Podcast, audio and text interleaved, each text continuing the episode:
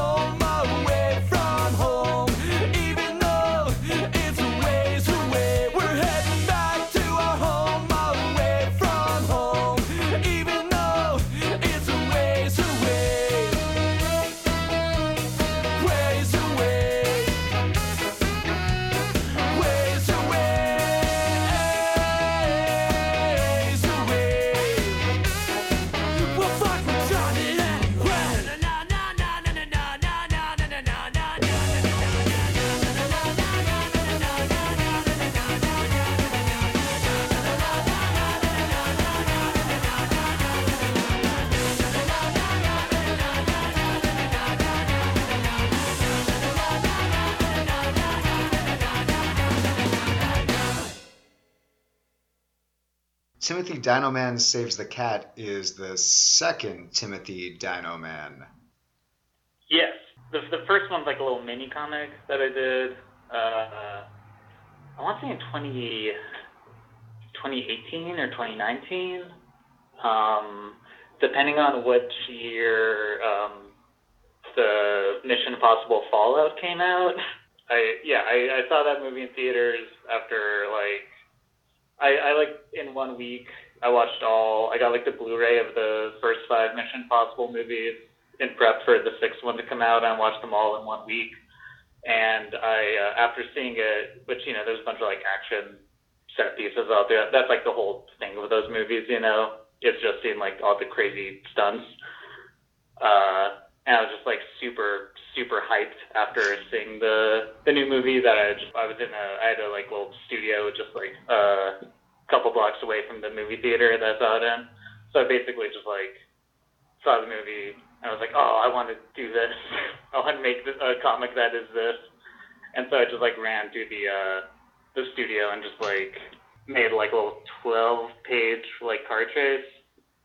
Um, and just thought that like, you know, uh, drawing like a little dinosaur spy would be funner than just like a, a regular dude. Yeah, I don't know. And then I liked it so much that I like kind of kept with it and kind of like expanded on a little bit. And uh, you had a you had a Mike, Mike Sweater on this a couple of months ago, right? Yeah, yeah, yeah.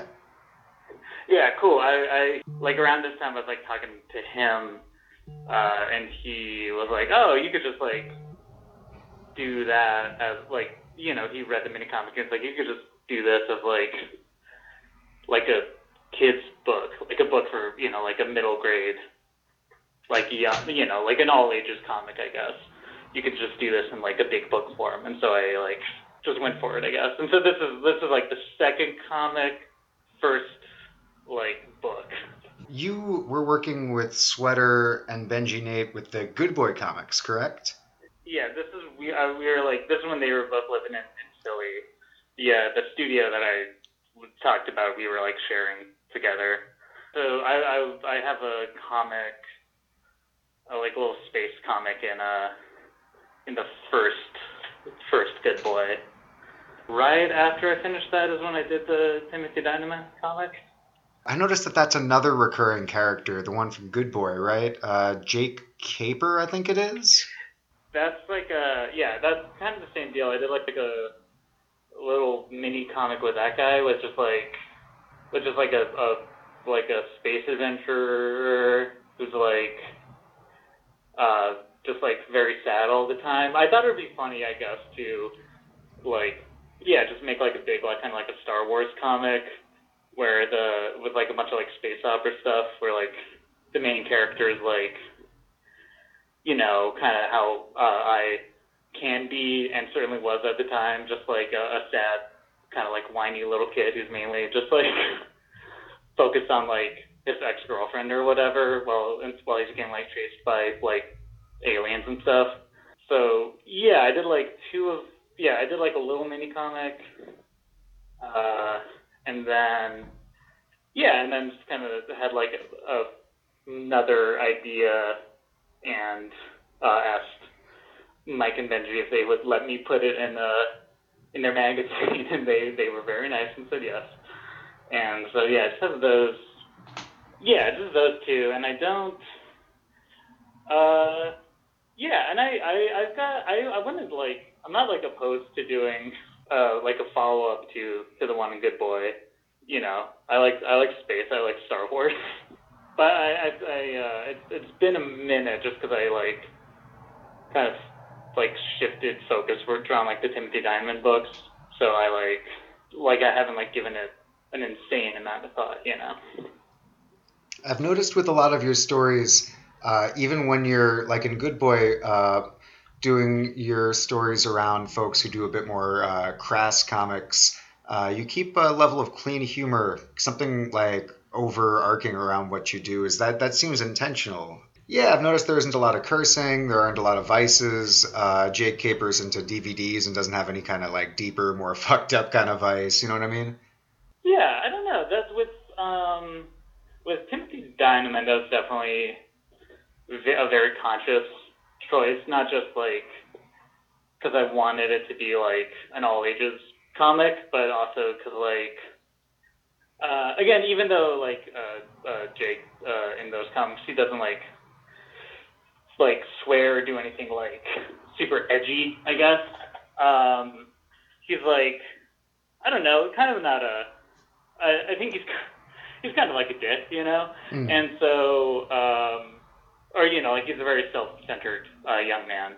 And so with like the Timothy Dinoman comics, I kind of like both, yeah, both like wanted to like make a fun action comic about a dinosaur because that'd be fun to draw, but I also wanted to like take a break from drawing like comics about like kind of mean or like self-centered people, you know, and like just like have a I thought it'd be fun to write or draw like a protagonist that's just like whose defining feature to me is that he's very polite and friendly.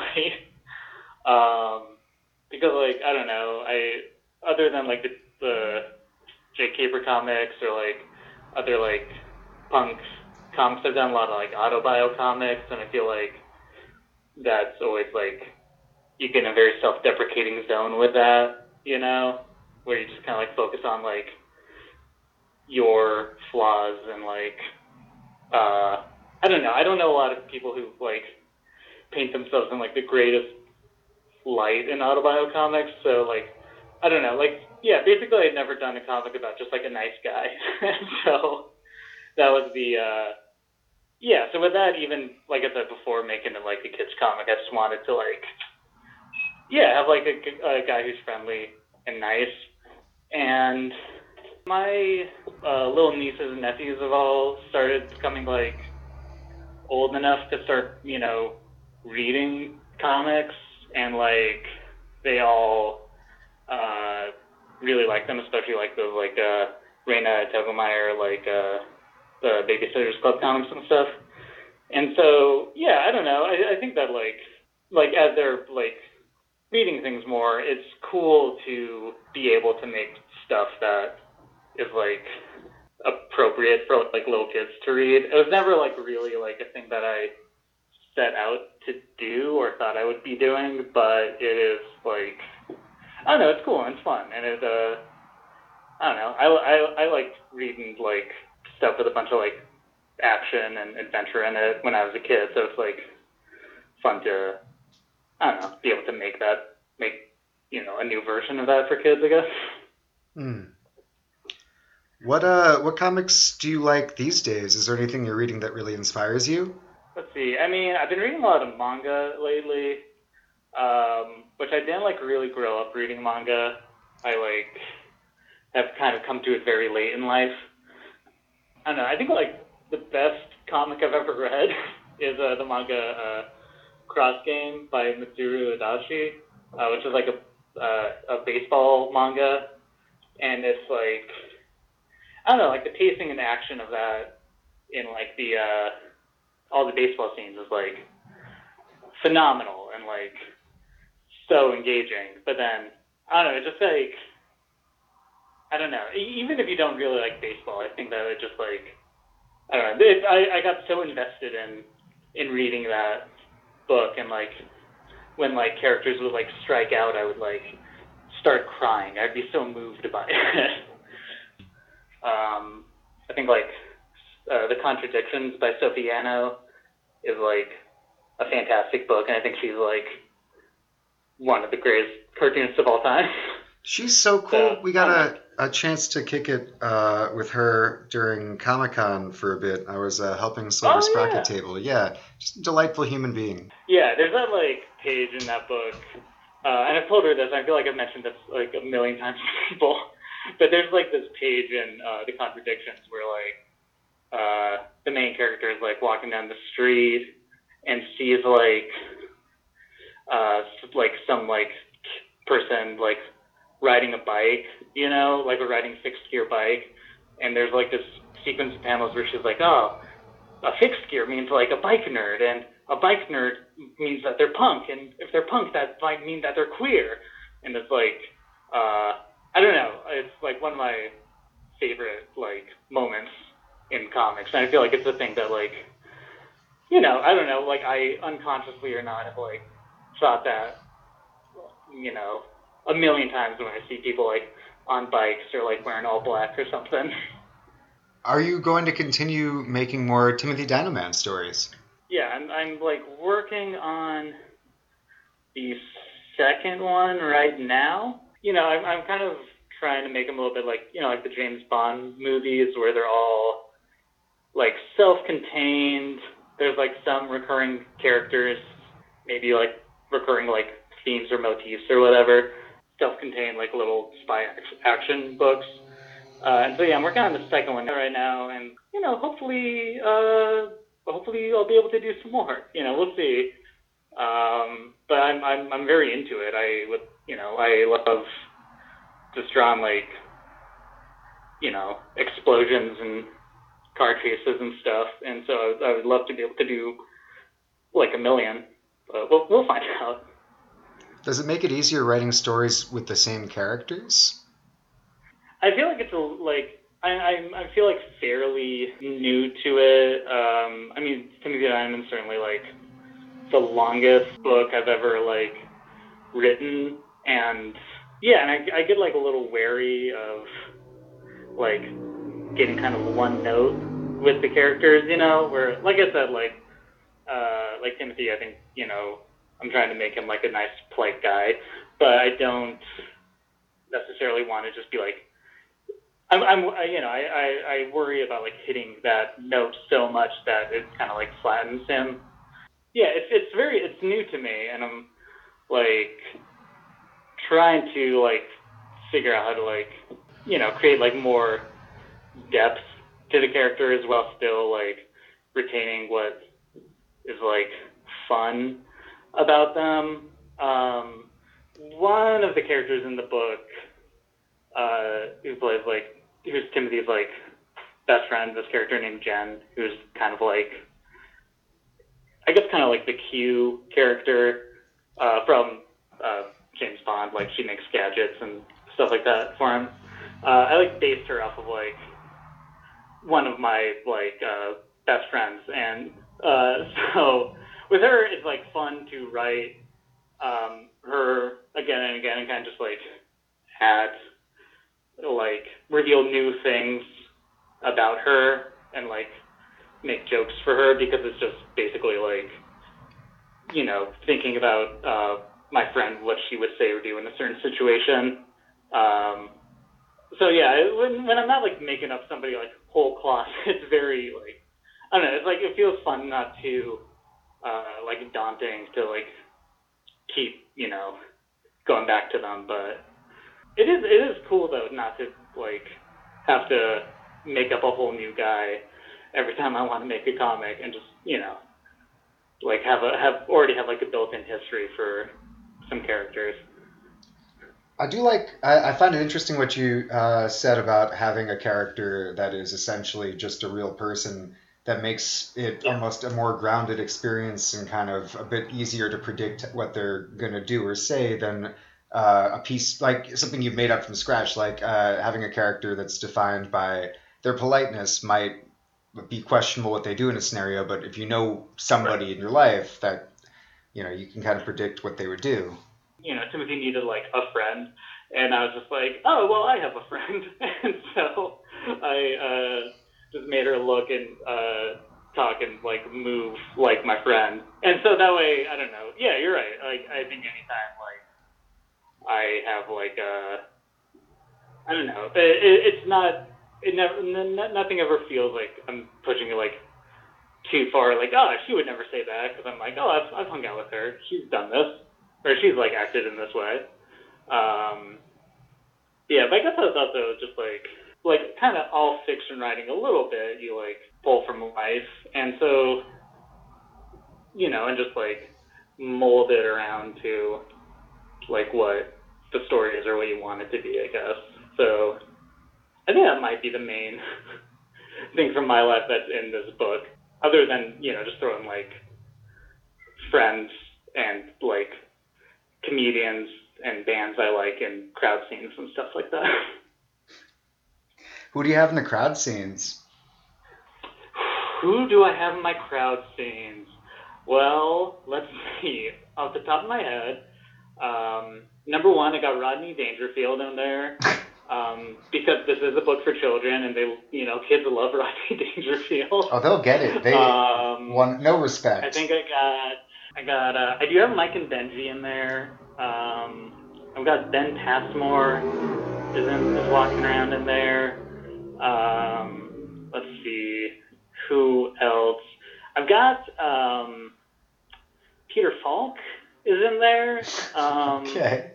you know, from Columbo, but Yeah. I uh, would argue he does not look like Peter Falk, but I tried really hard. Um, I got the two hosts of the podcast Double Threat, uh, Tom Scharpling and Julie Klausner. Um, just like whatever movie I'm watching or like podcast I'm listening to at the time.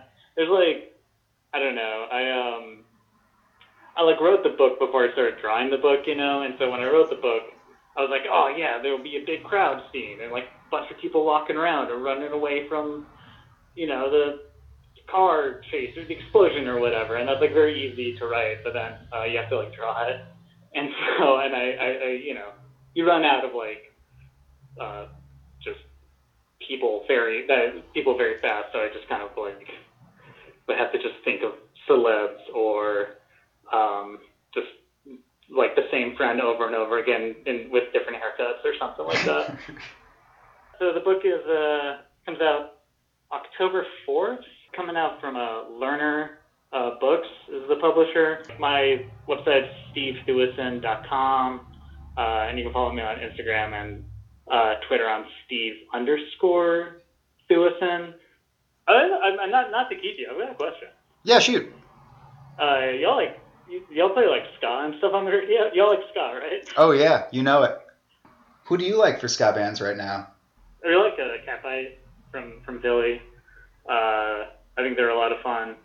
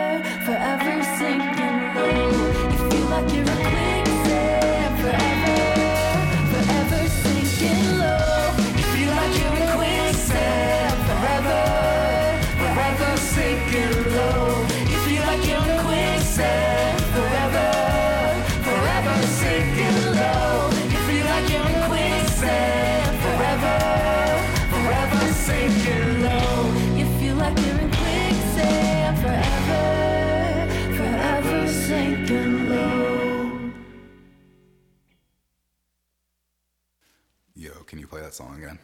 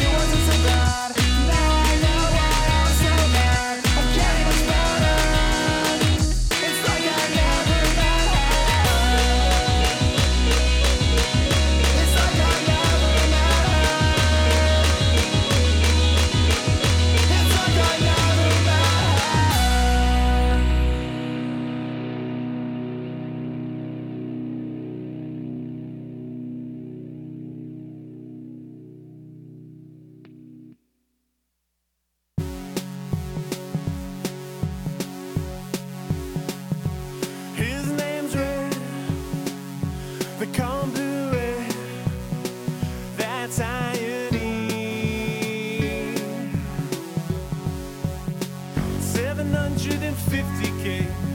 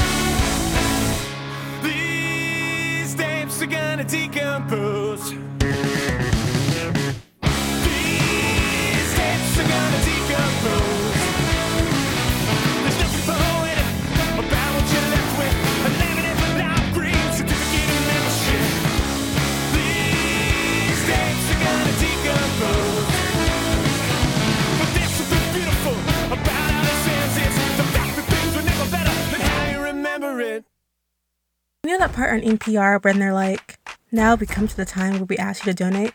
Well, this is like that, but short. Donate at bff.fm slash donate today. Hey, welcome back to the Fake Publishing Millionaires Hour. My name is Alon Moskowitz. Good to see you again. Hope you've been here the whole time. But if you're just tuning in, we just spoke to Steve Thueson about Timothy Dinoman Saves the Cat, which will be out October 4th on Lerner Press.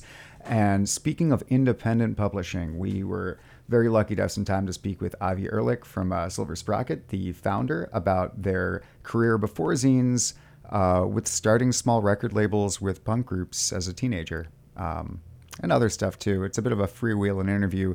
Uh, let's cut right to it. This was recorded last night at the ninth anniversary for BFF FM at the Silver Sprocket location on Valencia. On the Fake Publishing Millionaires Hour, uh, we were just discussing before about other events that have gone down in the brick and mortar Silver Sprocket stores over the years, and we were talking about the Abby Jame release show from earlier this year. Oh gosh, no, that was last year. That was at, at our old spot when we were sharing with um, Go Records. Um, yeah, that was ridiculous. Uh, Abby ordered a heart-shaped pool, like a, a kiddie pool that was inflatable, and insisted that we fill it up with um, not White Claw but Truly because she's a Truly girl. And um, I think someone delivered some ketamine, and she was eating tacos off the ground. Uh, it was a night. There were a lot of acrobatics. That would be at the second Silver Sprocket store, correct? It depends how you count. Like it, I think technic that's our third if you're counting places that are not my basement. Ooh, do you have any cool basement event show stories? Event show stories. Yeah. Um, our very so we the the first Silver Sprocket brick and mortar spot was my basement across the street, and um, I remember we uh, we brought like a, a punk rock bluegrass band called Larry and His Flask over uh, from the Knockout where um, it got to be 2 a.m. and they, they couldn't play anymore.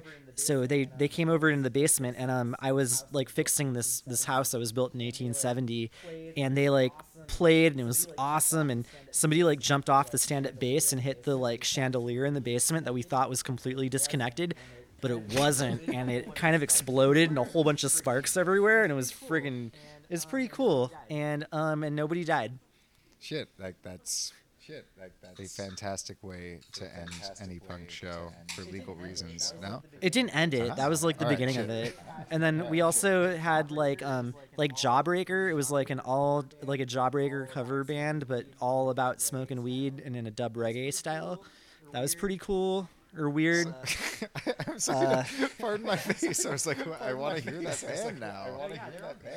Oh yeah, they're on Bandcamp. If, Jaw like J A H No space way. breaker. It's like like bad weed dealer's fault. Um, I kissed the bong load. I should have been kissing you. Um, that was fucking stupid. I don't. And like we got like the real Jawbreaker was there. They thought it was the coolest shit ever. They're like, this is great. Like we um we put out a seven inch and we like paid them a royalty about it, and they they yeah that was that was neat. Um, that reminds me very much of we were talking about when you were still running a record label maybe years earlier, uh, Beret from the. Oh fuck! um, okay, so. Um, okay, How so- dare you bring up Beret I, in it's this? just uh, I, I never thought I'd get to talk to another human being about this. Uh, when I was like maybe 14 or 15, we went to a Warp Tour and saw uh, this er, Jeff Rosenstock band, the Arrogant Sons of Bitches, and followed them to Long Island to see a show.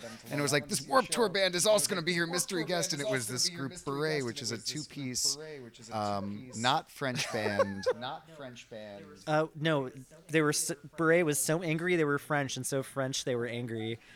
Uh, it, uh, yeah. We, I helped Beret put out their the record, and we um got a we went into Safeway and got the barcode off of like a block of cheese, um, because we thought it'd be funny if someone tried to ring it up and it would say cheat, but we didn't realize that there's like there's no universal registry of what a UPC barcode number is the way that like like with books an ISBN number belongs to a book but like a regular barcode like a, a UPC code is a totally per, like system a closed system within the store that you're at or delivery net distribution network.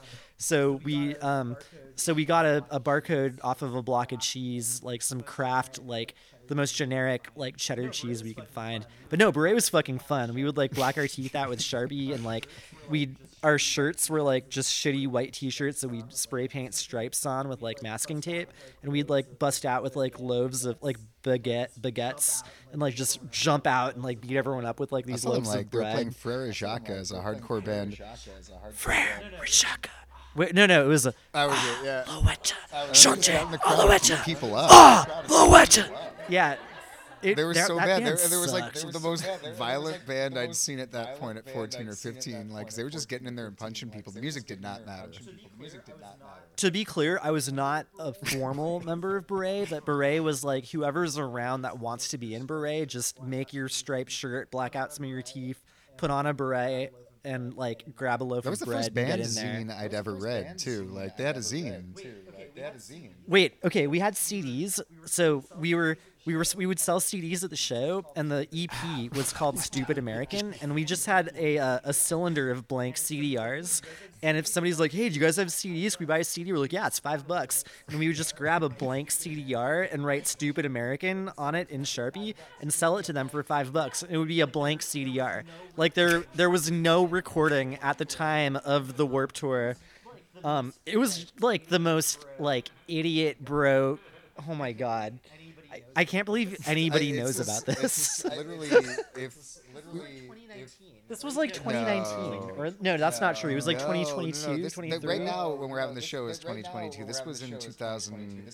Um, three. My last year that I did Warp Tour Yeah, was it 2004, 2000. so it had to three. be I was that. like in like sophomore year, and like what sold us about it was every time we'd see the Arrogant Sons of Bitches, they'd get robbed or something. They'd be like, "All right, no matter what, everybody stole all of our horns. We got an eight piece. They're gonna sing their horn parts. There's gonna be like, uh, somebody loaned us a half of an acoustic guitar, and we're gonna do this." And it was just so endearing. And uh, the Aesop's would just show up and just ask if they could play, and they're like, after the headliner, we don't care. We'll just play for they your shut janitor. the sound off, so we Like- went across the street to a gazebo and smacked the side of it for drums. They were great. Uh, Alouette, Chante, Alouette, Al, Alouette, Chante, Alouette, Al, Alouette, Chante, Alouette, Al, Alouette, Chante, Alouette, Al, Alouette, Chante, Alouette, Al, Alouette, Chante, Alouette, Al, Alouette, Chante, Alouette, Al, Alouette, Chante, Alouette, Al, Alouette, Chante, Alouette, Al, Alouette, Chante, Alouette, Al, Alouette, Chante, Alouette, Al, Alouette, Chante, Alouette, Al, Alouette, One day,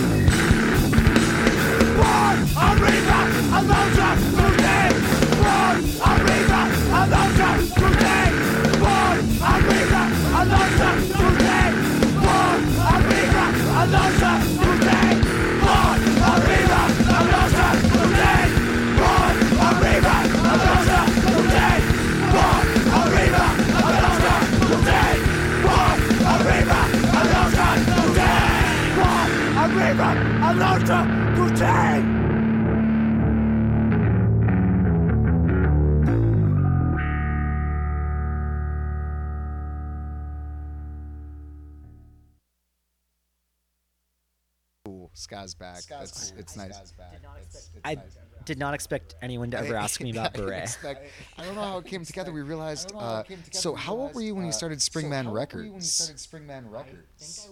I think I was Get the fuck outta 13 years old. Get the fuck out of here. I um Please elaborate. Please elaborate. no, that's not true. I was That's 12. bullshit. You're fucking Um, with I, me now. You're fucking with me now. I w- okay, I was a big nerd, and I uh, I made a fan website for some bands that I liked, and then I I reached out to the to ask permission that it was cool to like put their songs on my website because this was like AOL didn't quite exist. It was like Prodigy and CompuServe. I grew up in like the South Bay, so I was I was a big nerd. I fucking thought computers were sick as hell, and I'd go on listservs and stuff. And um, and they were like, "Oh, do you want to just like, this is a cool fan site. Do you want to just make it our official website?" And I'm like, "I okay." So um, so I, I made the first website for what what what le- ended up becoming Fueled by Ramen Records and um, Less Than Jake. Uh, and um, Sorry, like that's like everybody's having. uh, if you're listening on the radio, everybody's having this sink in and laughing in the background. No, it's fucking nuts. They so when I turned 13, um, my family's Jewish, and I had a bar mitzvah, and I got like a, around three grand in like bar mitzvah money of like all my parents' friends giving me money for for becoming a man. You did it in, in Jewish culture, and uh, so then um, that money was literally borrowed by Vinny from Less Than Jake to start fueled by Ramen Russia. Get Fueled the by fuck out of Records. here! I did not realize that. So, d- are you? I've I got I have nothing to show for it. They paid me back about three So you're, years you're later. not in any way. So You're not in any way. I've no I've no uh, income stream or ownership. But let's from that. flash forward a little bit. Um, you did put out um, the How It Goes Big D album. Um, yeah, I did. Like, what other uh, albums did you put out during that time period, and how old were you? Um, I was still a teenager for how it goes because that was during the Warp Tour days. Um, I think the one that got really popular was the Rocky Oh, Horror that one's Punk Rock Show. Awesome with uh, Rocky Horror Punk Rock Show and how that came together. Because there's a lot of bands on there. Yeah, um, I it wasn't uh, someone uh, Eddie from a band called the Migraines that started putting it together, and then kind of it lost steam, and then um, we got connected by a mutual friend, and I, I picked up the project and ran with it and completed it. So it already had a couple like bigger bands like the Ataris and other folks, but I once I took it over, I got like Alkaline Trio and the Tsunami Bomb and a bunch of other bands that people like to record for it. Um, Alkaline Trio, I got them to record on their bus while on tour, and I had to like source all the all the gear and timing and remind them about it. we it. recently got brought in uh, with Sad Snack to a compilation by uh, Lava Socks, and we got a song we'd never heard before. Oh, you're doing yeah, an yeah, unknown yeah. off So, Ivy like, how song, many yeah. bands on the compilation wound up getting songs that they were unfamiliar with? Was it a bunch of? oh no, really? we refused that. We we we they had to know the song. they That's had to really be stoked cool. on it. And I think we had the entire extended soundtrack. So it wasn't just what's in the movie, but the the entire extended version. Like it, I, I I'm, I'm my memory is kind of wobbly at this point, but I feel like there were like 29 It's for, I, I recently grabbed a copy from the shop. It's I have thousands in my basement. If anyone wants a copy, Speaking on of, CD. uh, your mom made a sculpture out of spare berets CDs in the backyard of her house, correct? okay, so I left so many CDs in my parents' garage, and they're just like, "Hey, are you gonna come get your shit?" And I'm like, "Uh, I don't think anyone buys CDs anymore. I'm so sorry. You can you can throw those away. I'll I'll rent a dumpster to throw them away." And they're like, "Oh, you don't want these? Well, can I make art out of them?" And I'm like, "Sure."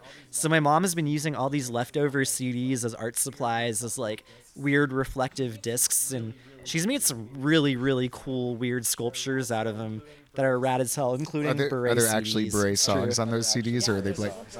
Yeah, So no, those ones are brought, real. Like you know, bought the fake ones. There's there's a sculpture made out of the real ones somewhere physically.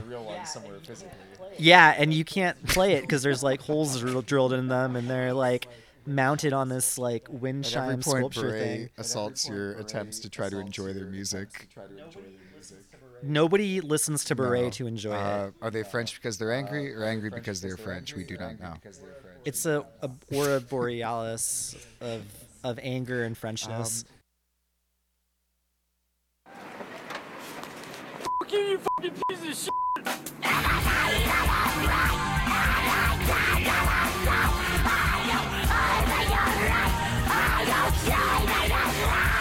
Bop.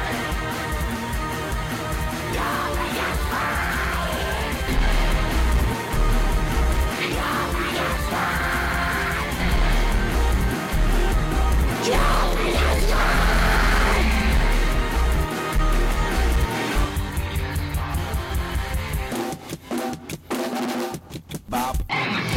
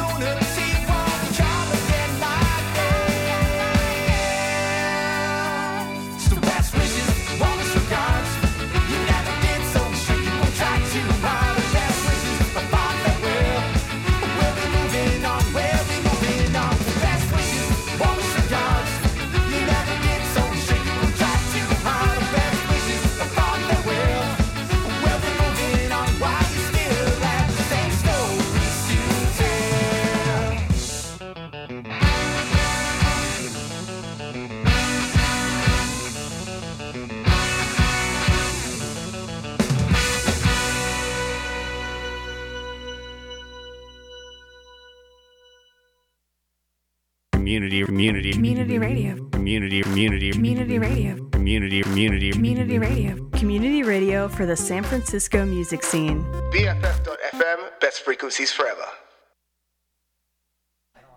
Oh God, I don't want to. All right. What, what's ask, what's your question about Fueled by Ramen? Let's do it. I'm so ready for this. One. How? So you were 13, and you gave Yeah. them your money. So you I were their lent them my first investor.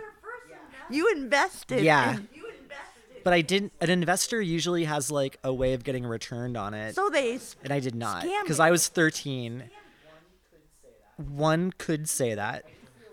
I I didn't feel bad about it, and also I started my own record label like right then too because I saw the work that they were doing, and I had I was friends with people in bands, and I and my 13 year old mind was like. My friends' bands are fucking awesome because when you're 13 and your friends are in bands, they're incredible.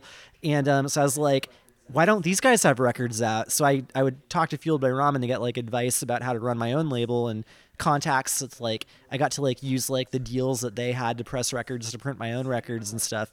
So they were like for that loan, they were like my give me advice about anything anytime I want. Um, You were like an intern. In some weird I- way, you learned a lot. I learned a lot, but I. but like I, I also like always had like real day jobs, and it was a money losing like a money pit for years and years. Like it did not. I was not good at it. I should have quit many different times. Well, Um, but yeah.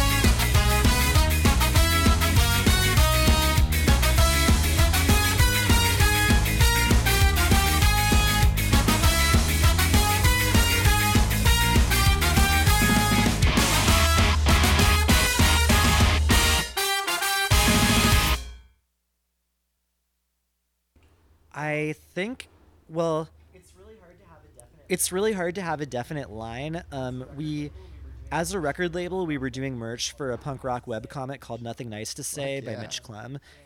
Um, and as that record label, we put out um, some anthology comics that were like punk rock comic anthologies where um, all the contributors were people who were in punk rock bands, but they were also comic artists. And there was a lot of overlap in those communities because it's like making art that has meaning to community and political values and whatever, but a different medium.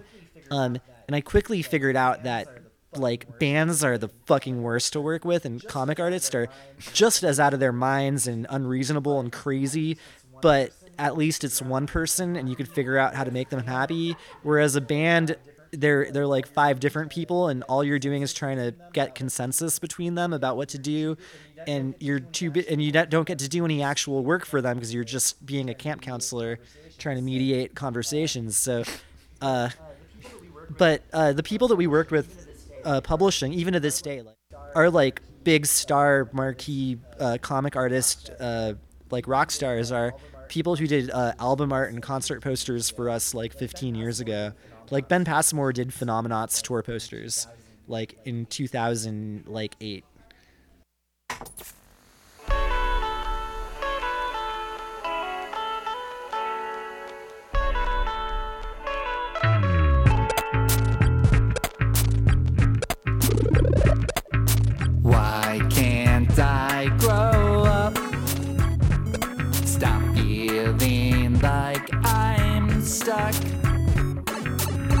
Now that I was wrong.